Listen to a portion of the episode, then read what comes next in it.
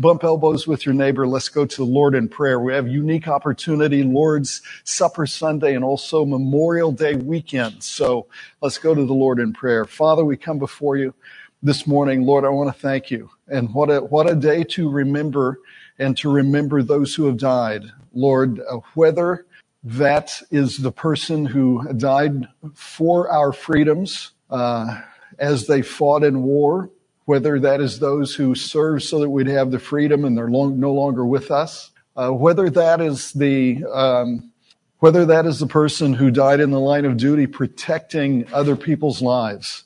Uh, Lord, we remember those sacrifices that have made, not just for the liberty of our country and the freedom that we have as a nation, but also, Lord, for the freedom we have to preach the gospel and give people everywhere ultimate solutions because they don't affect just this life and they deal with, with the eternal life, with life after death, with, with life ever, everlasting. And so, Father, I pray you'd be with us today. Lord, help us learn from this passage exactly how we should approach the things that we've been faced with this week. Lord, we, we stand before you as a people in confusion of face hmm. for our nation. And Lord, we don't, we don't know what to do. Every, everyone says it has to change. And in all this time, we've, we've never found the things to change it except for the things that we found in you.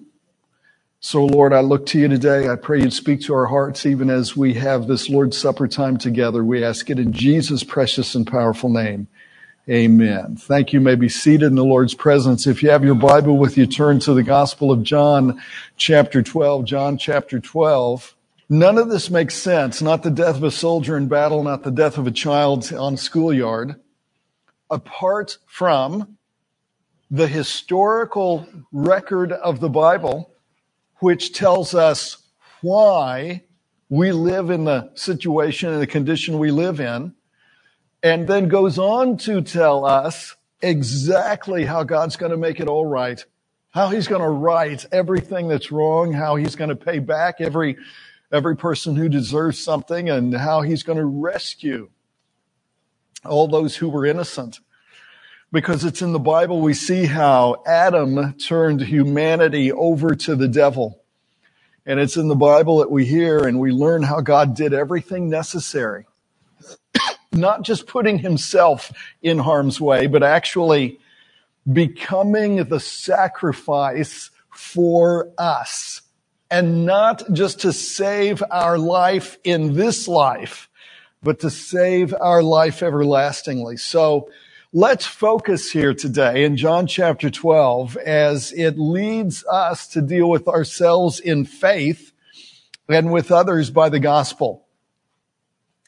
So I want to give you my thesis for our uh, sermon today and the study that we have together. And the thesis is this. We must see Jesus in the Lord's Supper. And I don't know what else you see and everything else that we're looking at. There's been so much grief in the last week on all sorts of different levels. And so let's focus on the Lord today because if it's ever going to be corrected in your life, or the life of your friends, family, and, and neighbors, your loved ones, they must see Jesus. Excuse me, and we must see Jesus in the Lord's Supper. So let me take you to our text, John chapter 12, verse 1. Then Jesus, six days before the Passover, came to Bethany, where Lazarus was, which had been dead, whom he raised from the dead.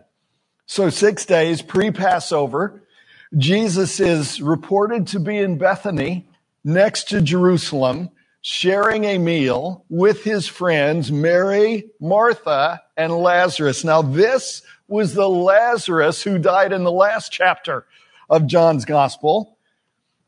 But Jesus, who was wading through his own grief, and Jesus, who had had to navigate the family's bereavement provoked protests, regarding his request to reopen their brother's grave.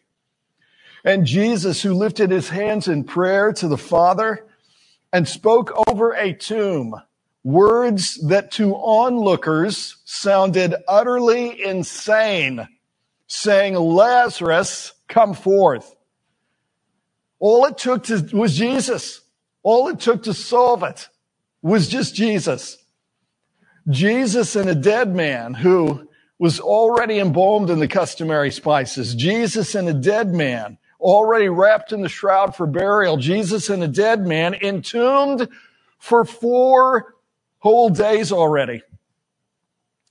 He waited four days before deconstructing the dogged design of death to decompose us and to bring their brother back to life again. now, what does that, what does that say? Why did he wait four days? He didn't have to. I mean, he didn't even have to let Lazarus die, but he did. Certainly didn't have to take four days to get there.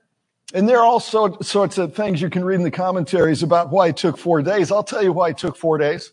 He took four days because 19 young lives, 10 years of age, were snuffed out this last week. And it will be a while before we see him again. So he took four days. Um, John chapter 12, verse 2. So once Jesus raises Lazarus to life, I don't know if you can imagine the rejoicing when the 19 children of Uvalde are raised back to life, or the uh, the others that were uh, killed in Buffalo, New York, or uh, I forget, I think it was 30 or so in India this last week. I mean, can you imagine the rejoicing when they are raised back to life, restored to their parents and family who are also born again? I mean, the kids are covered by the blood of Jesus automatically. They're just innocent children. But for all their family who had trusted Jesus for eternal life, can you imagine the rejoicing when they're brought back together? What should our response be? Well, we see it right here in verse 2. There, uh, there, there in Bethany, they made Jesus a supper. Okay, so I, I'm just going to say I think this whole story is a picture, a type, a picture, if you will, of what we will get to experience together after the second coming of Christ, after the judgment seat of Christ, when we get to the marriage supper of the Lamb. And all of our lost loved ones are who trusted Jesus for eternal life. They're raised back to life again with us. They made Jesus a supper and Martha served, but Lazarus was one of them that sat at the table with him. So Martha is in the kitchen. She's cooking up a storm. Lazarus is laughing at the high school graduation picture that his sisters had propped up on the casket back when he had been dead. And now the whole scene turns into a worship service because verse three tells us, then took Mary a pound of ointment of spikenard, very costly, and anointed the feet of Jesus and wiped his feet with her hair. And the house was filled with the odor of the ointment. Now, normally that was only done with incense, and they used incense at the temple, but the, but, but the picture is. Incense is a picture of prayer. And that's not what this ointment, this spikenard, this perfume represented. I mean, of all the things you could say about Mary, you have to say that she excelled in loving Jesus. Mary was guilty of love in the first degree when it came to Jesus. I mean, in Luke chapter 10, she sits at the feet of Jesus while he's teaching, and it's as if she is saying, Lord, I want you. In John chapter 11, she sat at the feet after her brother Lazarus had died and sat at Jesus' feet and said, Lord, I need you. And now the third time, she is once again sitting at the feet of Jesus and her actions simply seem to say, Lord, I love you. Mary's past was both poignant and painful, and she embarrassed everybody in the house except Jesus. But she especially embarrassed two people, Judas, an apostle, and Simon, a Pharisee. And so verse four tells us Then saith one of his disciples, Judas Iscariot, Simon's son, which should betray him.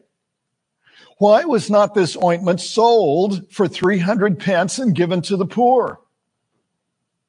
Okay, um, one, one day's wage, that was one pence.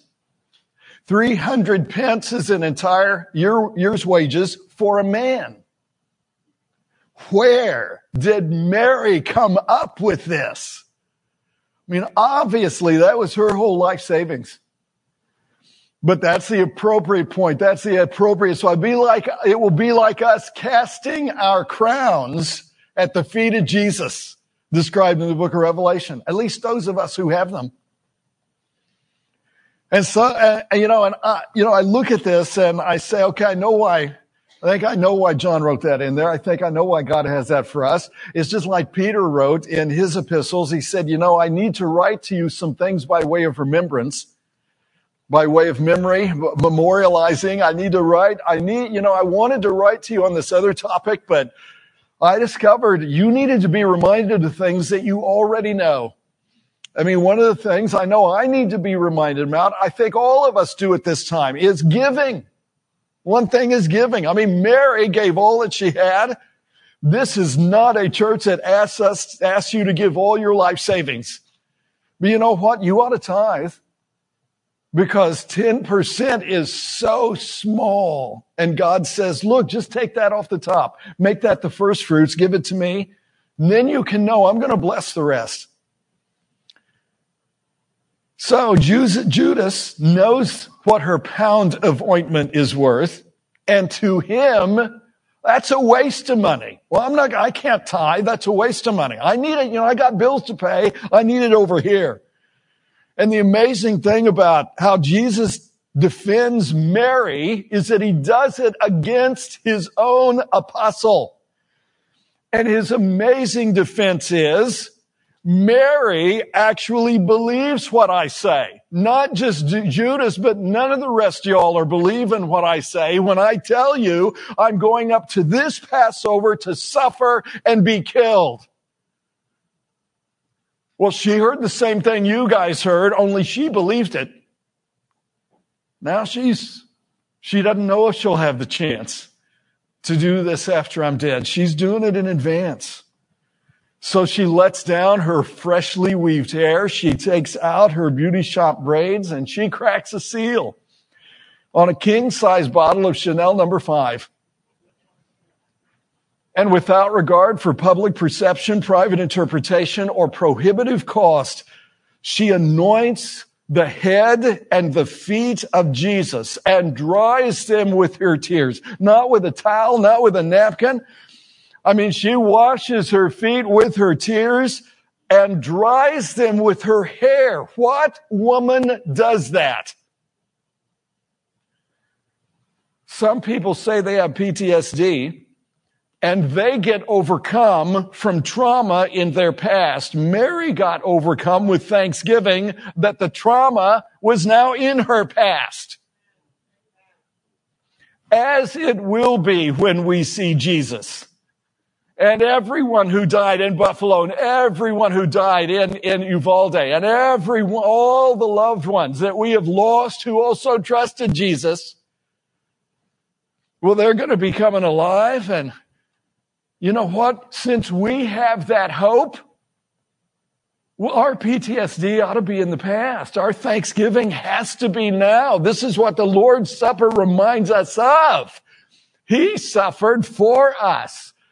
And the nature of his suffering was to take away all the sting out of the pain that we suffer right now so that we can in this life rejoice and serve him and other people see it and say, man, what, why are you doing that? Man, I got a hope.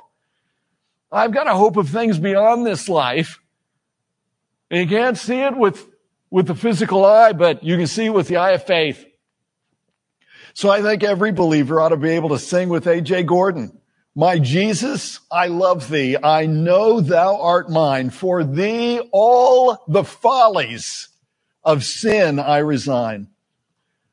My gracious Redeemer, my Savior art thou. If ever I loved thee, my Jesus, tis now. Do you love him now? I mean, I know you say, oh, how I love Jesus, but I want to know if you love Jesus enough to do three things which we observe at this Lord's Supper.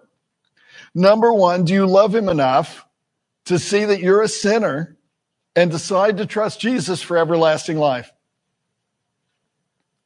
You know, that's an important thing. That's a precursor to really being able to observe and celebrate the Lord's Supper with us, as you should. Uh, you need to be saved. You need to have seen that you're the sinner. You, you, we are the sinner. You know, it's not the person in Texas who was the sinner.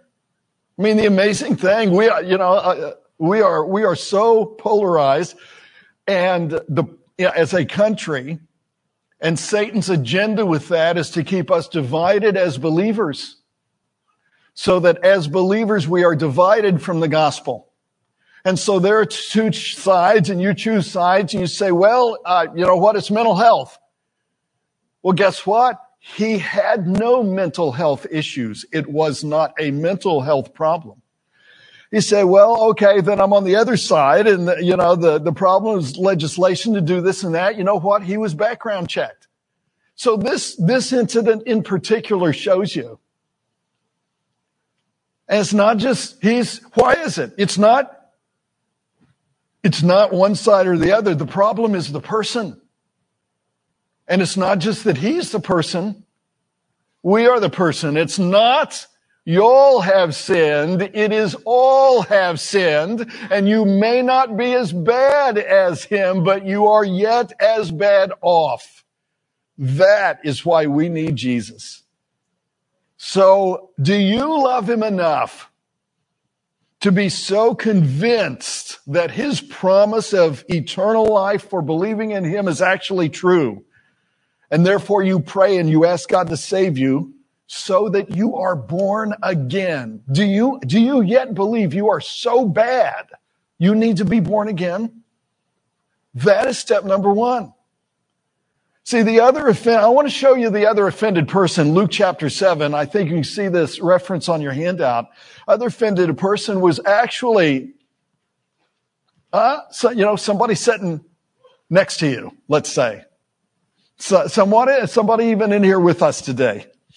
It was this religious fundamentalist named Simon. And uh, Luke 7 verse 37 says, And behold, a woman in the city, which was a sinner, when she knew that Jesus sat at meat at the Pharisee's house, brought an alabaster box of ointment and stood at his feet behind him weeping and began to wash his feet with her tears and did wipe them with her, the hairs of her head and kissed his feet and anointed them with the ointment.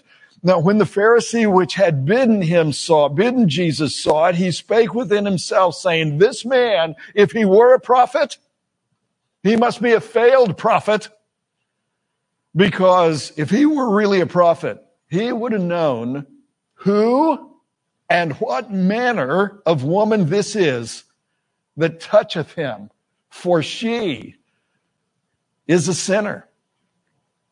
So who are you today? Who are you right now? Are you Mary? Are you Simon? Are you Mary? Are you Judas? Are you too scared of what others think to love Jesus aloud? Love Jesus out loud? Are you too scared of what other, are you too afraid of what your finances are going to do to love Jesus with a tithe? You, you know, we, we have a, such an opportunity in this Lord's Supper this particular Sunday with everything that's happened this last week, but are you too confident in your self-righteousness to really go to the wall for Jesus right now? Do you look down on others too much to really love Jesus? And this is second. Number two, do you love him enough to show that you already got saved by being baptized by immersion? As a testimony to the fact that you believe the gospel, how Jesus died for you and now you are in Christ and you died in him and then you rose in him and you are now alive by his life. Baptism doesn't bring that to you. Baptism allows you to show that to others. You are alive by his life. And finally, number three, do you love him enough to examine yourself in the faith and get right with anyone else that you've not forgiven? Or you have a grudge in your heart, because when you do that, you will be right before God. New Testament ordinances do not carry Old Testament restrictions because this is not a sacrament. It, it does not mediate saving grace to you. It is, as Jesus says explicitly, a memorial of his death. We do this in memory of him. So it is something spiritual, serious, and significant. And every fifth Sunday, that is our time to really shine and show Jesus before other people in here so that we are empowered to show him before other people out there. We've got to show them we do actually love him. So you don't have to be a member of our church to participate, but you should be able to answer those three questions. So I'm going to ask you to take right now the um, little container with the communion elements that you were given as you came in. If you did not, if you snuck in, you did not get one of these and you need this for the Lord's Supper, raise your hand right now. We've got uh, some of our deacons standing around and they will get one to you.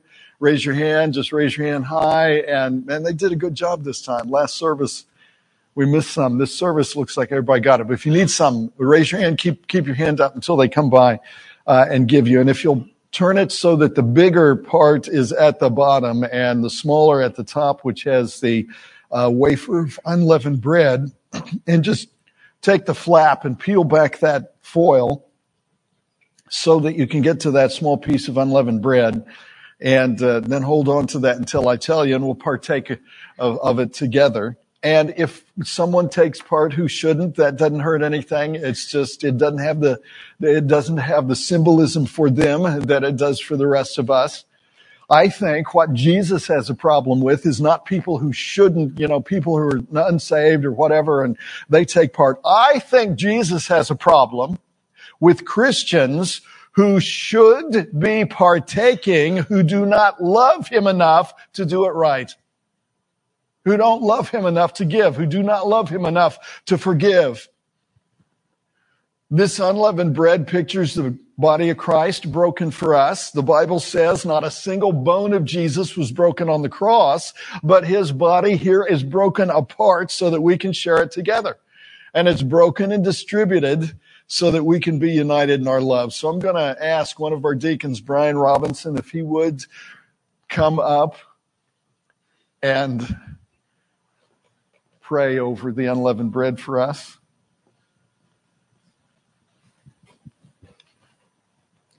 Father God, just want to come to you this just to hear today, Father, that I want to be like Mary.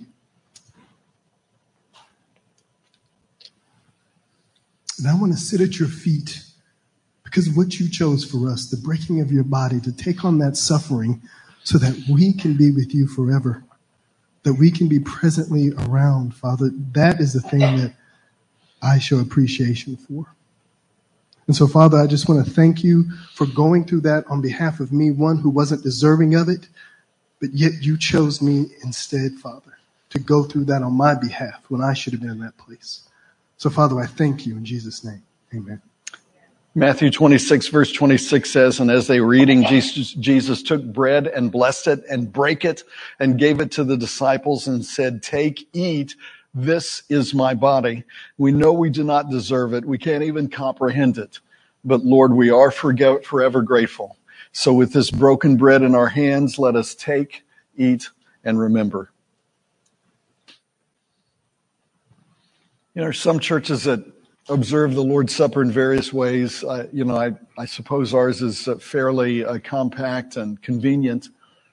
And uh, some you you come up and line up and you get uh, bread and you get um, grape juice or or uh, even wine and and that's all good. But really, your you're doing this right and your connection to God is what goes on in your spirit right now and the prayer that you have to Him and confessing any unforsaken sin and claiming the righteousness of Christ through His blood. And so now I want you to peel back the flap on the opposite side of this container so that you can open uh, the grape juice. We use grape juice because Jesus always calls it the fruit of the vine.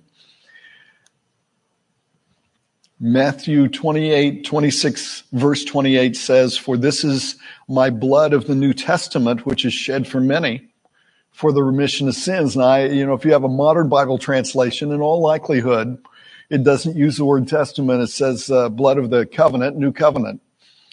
Um, that is actually a mistranslation. And uh, King James is correct when it says New Testament because a testament requires the death of one of the two parties in order for the covenant to come into effect. So this actually is the New Testament. And your sins crushed the life out of Jesus and infinite God died on behalf of the immeasurable wickedness you have on the inside. And it's not just the people in Buffalo. It's not just Pete, you know some some person down in Texas. It's not whoever the last person was before that, and the next next person's going to be. Jesus died for the wickedness inside of you and me. And the reason we are such a failure is because somehow, somewhere, some way, some one of us did not get to one of those people who were out there snuffing out innocent life and get to them with the hope of the gospel. Now, maybe that's overstating the case because it could very well be that somebody did. And this was simply their free will to step in line with the devil, who is a murderer from the beginning. Right now, Jesus is saying, your lie, your sin crushed the life out of me so that I can share everlasting life with you. And the finished work of Christ brings you complete salvation. So if you know the spiritual reality, your sins being cleansed by the blood of Jesus, you can picture that now by drinking this cup with us together. So I'm going to ask another one of our deacons, Brian Johnson, come up here to the front and to lead us in a word of prayer over the cup.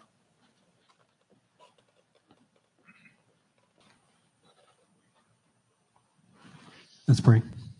Dear Heavenly Father, Lord, I thank you for today and this opportunity that we have as a body to remember uh, what was done for us, the sacrifice for us. Lord, I thank you specifically for the shed blood um, for us. Again, we your word tells us that uh, without the shedding of blood, there's no remission of sin. So I thank you so much for that. And we even look at Acts chapter 20 where it says that it was God's blood that was shed. So I thank you so much for that sacrifice. Yes. Lord, I pray that we would never forget that. And that's not just something that's a fifth Sunday thing, but something that we would remember throughout our lives. So Lord, I thank you again for this blood that was shed for us. All these things I pray in Jesus' name. Amen. Matthew 26 verse 27 says, and he took the cup and gave thanks and gave it to them saying, drink ye all of it. So Lord, we know we do not deserve it and we cannot even comprehend it, but we are forever grateful. So now with this fruit of the vine in our hands, drink ye all of it.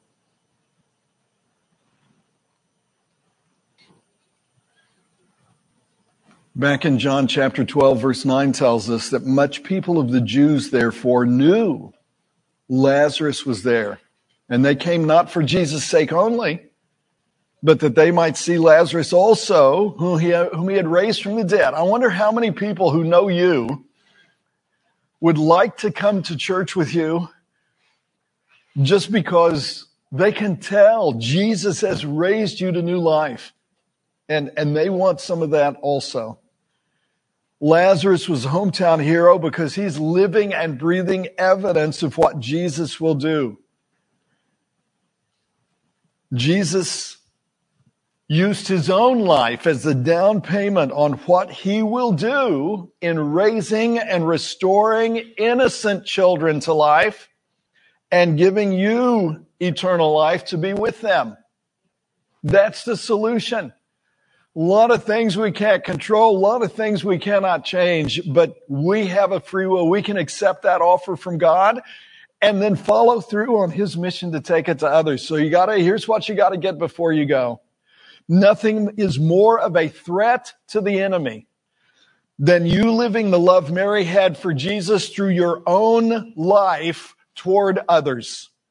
Now you can expect the same type of opposition she got, the same type of misunderstanding, same type of mockery, the same type of thing. You can expect that. But you can also expect there are going to some people who are going to see that and see that in you and they're going to, they're going to want to get saved.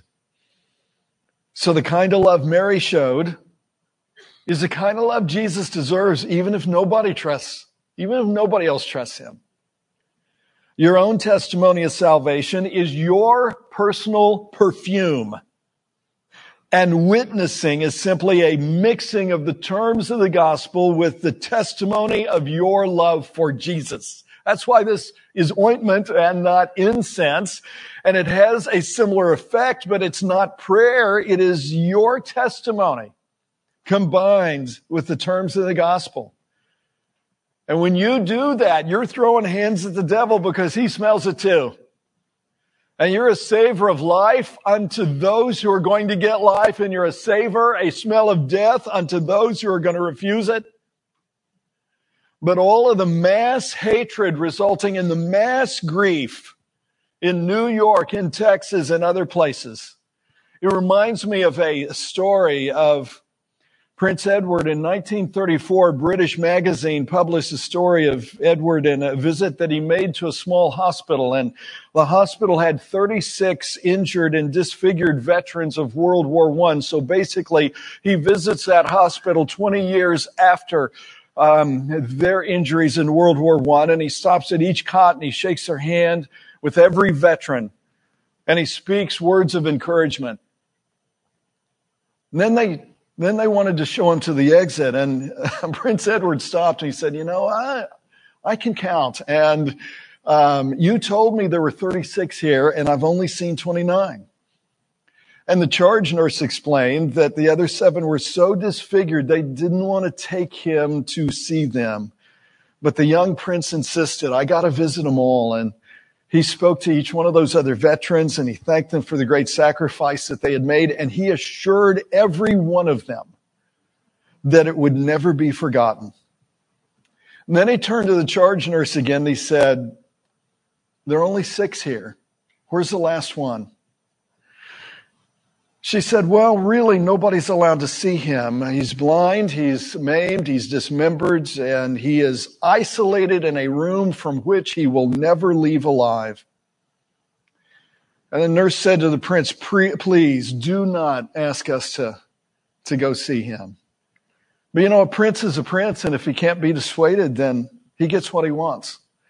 So the charge nurse reluctantly uh, led him to a dark room read the story this last week of a, a, preacher who went to visit the bedside of a dying saint. This particular lady was a rural, very rural area, mountainous area. And he said when he opened the door to the room, there was just a presence there. And it so overwhelmed him, it forced him. It forced him to the ground. He said, I crawled from the door to the bed to pray for that woman and then I crawled out and shut the door. He said, I know it wasn't demonic because it wasn't oppressive, but the, there was a, a presence there that overwhelmed him. And so the prince stood there in that room, his face turned white, his lips were pursed, looking down at what had once been a fine young man, now was just a horror to look on. And then the tears began to flow, and in a lovely gesture, this royal prince bent down and kissed the cheeks of that broken war hero. Today in the Lord's Supper, we've seen our war hero in all his brokenness, and you may not want to look, I don't know, but it's right there in Isaiah 52, verse 14. There on your handout. As many were astonied at thee. So those who saw Christ on the cross, it's not just that they were astonished. This is a good King James word. They were paralyzed, turned to stone by what they saw. Why? His visage, his face was so marred more than any man and his form more than the sons of men. His flesh torn, his countenance disfigured, five wounds on his body, flowing blood. You may not be able to look him in the face today, but will you stoop low enough to kiss his feet? Every head bowed, every eye closed. If you've ever felt ruined and like you need to be redeemed, you can be today. If you feel like you're sinking and you're in need of a savior, he's right here. If you've been trapped by sadness and sin and sorrow, Jesus will save you now. All you have to do is trust the finished work of Jesus and believe on him for everlasting life. You know, some people think they have to change before they can come to, to Christ. No, Jesus changes everything. Come to him first. All you have to do is pray. You come to him by praying. And the prayer doesn't save you and praying doesn't save you, but praying puts you in contact. Your faith, your belief in Christ is what saves you. It's not what I tell you to do that saves you. It's you putting your trust in Him. Because to believe on Jesus means you put the weight of your trust in His finished work on the cross to save you. Just pray and tell God that you do that today. Just say, God, save me for Jesus' sake. I trust Jesus today for everlasting life. Here, Jesus, I give you my life. Go ahead and stand and bump elbows with your neighbor. Father, I pray you'd give all of us today the love that will cause us to kiss your son. To kiss your son. Judas kissed him on the cheek. Lord, we're happy to kiss his feet. Heaven's hero was broken for us. So, God, I'm going to ask right now for everyone who is saved, you would allow our life to accomplish the things for eternity by your grace that we have the best opportunity to do right now. We have a better opportunity this week after the events of this week than we did before. So God, give us the power to move in love so that your will will come to pass in our lives and we can share eternal life. In the name of Jesus, amen.